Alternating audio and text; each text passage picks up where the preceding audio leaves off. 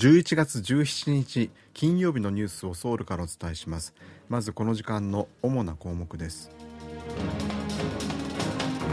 ユン・ソンニョル大統領と岸田総理大臣は両国関係が前向きに進んでいることを踏まえさらに緊密に連携していくことを確認しました。ユン大統領は憲法裁判所の裁判官として保守系の人物を指名しました。子宮の移植手術が韓国で初めて成功しました。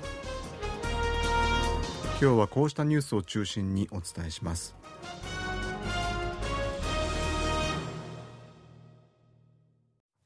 ユン・ソンニョル大統領は訪問先のアメリカで岸田総理大臣と会談し両政府による協議体がすべて復活したことを強調し両国関係について前向きな評価を示しました。ユン大統領は現地時間の16日アメリカのサンフランシスコで開かれる APEC アジア太平洋経済協力会議に合わせて岸田総理大臣と会談しました。この中でユン大統領は岸田総理大臣とは今年に入って7回も会談し両国の信頼関係を強固にしたほか韓日関係の前向きな流れが続いていることを嬉しく思うと述べました。その上で今年は首脳間をはじめ各レベルでの交流が活性化され両国間の協力が深まっていると述べ安保政策協議会と経済安保対話に続き先月外交時間級戦略対話が再開されたことで両政府による協議体が全て復活したと強調しました。そして今後も高官級の経済協議会の開催をはじめ各分野で緊密に意思疎通を図ることができるよう岸田総理大臣とともに努力していきたいと述べました。これに対し岸田総理大臣は中東情勢をはじめ世界情勢が目まぐるしく動いている中イスラエルからの自国民の出国に際して日韓の緊密な協力が行われたことは大変心強い動きだったと述べました。その上でこれまでユン大統領とともにさまざまな分野で日韓の協力を動かしてきた。この歩みをさらに前に進めたいと強調しました。アメリカと中国の首脳が1年ぶりに会談し軍事対話の再開に合意するなど米中対立が安定的な管理の局面に入ったとする評価が出ている中韓国の各メディアは保守系と革新系が揃ってユン・ソンニョル政権が対中国戦略を見直す必要があるという論評を出しています。保守系の東亜日報は米中が競争ではなく協力に向けたルール作りを進めた場合韓国政府の外交的な影響力もより一層大きくなるとした上でこれまで政府は北韓の核の脅威に対応するため同盟の結束に力を注いできたがこれからは中国との関係において柔軟かつ弾力的な外交力を駆使する必要があると強調しました。一方革新系のハンギョレは韓米と韓日米の協力に専念してきたユン政権は米中の戦術的妥協によってできた外交環境で韓国が直面している安全保障と経済における課題の解決に取り組むべきだとした上で中国との関係を放置してきた従来の外交戦略を見直す必要があると指摘しました。また中道とされる連合ニュースは今回の米中首脳会談では共同声明は発表されなかったものの米中対立が安定的な管理の局面に入ったとの評価があるとした上で両国が共通点を探しつつ違いは残す戦略へと方向転換していることは韓国政府が外交力を発揮する余地を広げると同時に新たな課題が生まれる可能性があると指摘しました。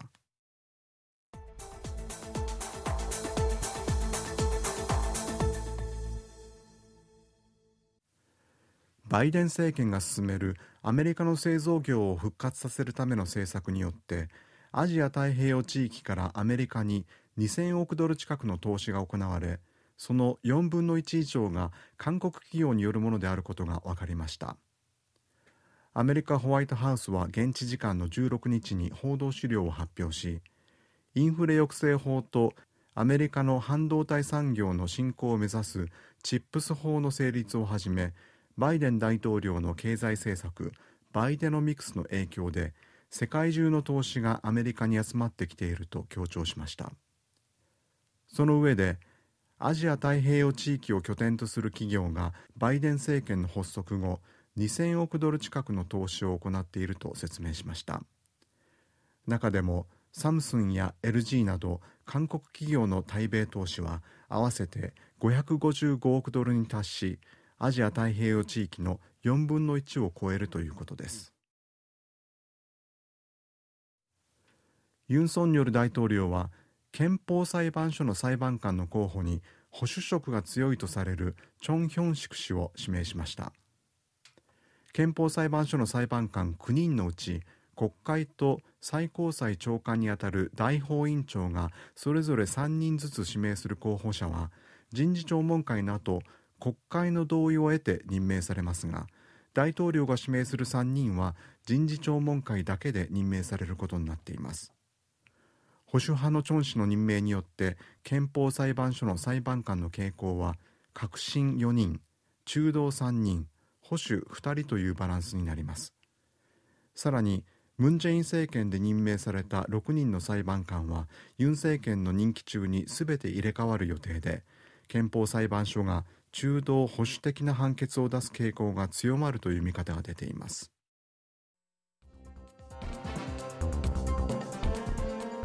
こちらは韓国ソウルからお送りしているラジオ国際放送 KBS ワールドラジオです。生まれつき子宮がない患者に脳死したドナーの子宮を移植する手術が韓国で初めて成功したことが分かりました。この患者は以前母親が提供した子宮の移植手術に失敗していて今回2度目の移植で成功しました。子宮の再移植手術が成功したのは世界で初めてです。サムスンソウル病院が明らかにしたところによりますと病院の子宮移植チームが今年1月に生まれつき子宮がない30代の患者に脳死ドナーの子宮を移植する手術を行ったということで10ヶ月目を迎えた現在も状態が安定しているということです。この女性は現在自分の卵子と夫の精子を使って体外受精を行い受精した胚を自身の子宮に戻す方法で妊娠を試みているということです。宅配サービスなどでの人手不足の解消につながると期待される宅配ロボットが所定のエリア内であれば歩行者と同じく歩道を通行できるようになりました。産業通商資源部と警察庁は16日知能型ロボットに関する法律が改正されたことでロボットを使ったデリバリーやパトロールなど新規事業が可能になると発表しました。ロボットが歩道を利用するためには所有者が指定された期間で安全運行の認証を取得した上で保険に加入しなければなりません。知能型ロボット法が定めた安全運行の認証を取得できる対象は重さが500キロ以下幅が80センチ以下のロボットで移動速度は時速15キロ以下に制限されます。政府はロボットの歩道利用に関して安全性の検証を続け必要に応じて制度を改善していく方針です。2026年のワールドカップに向けて11大会連続出場を目指すサッカー韓国代表がアジア2次予選の初戦でシンガポールに5対0で大勝しました。2次予選は36チームが4チームずつ9つのグループに分かれ今月から来年6月にかけてホームアンダーウェイ方式で行われます。韓国はグループ C でシンガポールのほか中国とタイと戦います。韓国は21日に予選リーグの第2戦で中国と対戦します。予選リーグの各グループの1位と2位合わせて18チームが最終予選に進みます。最終予選は来年9月にスタートします。以上原秀氏がお伝えしました。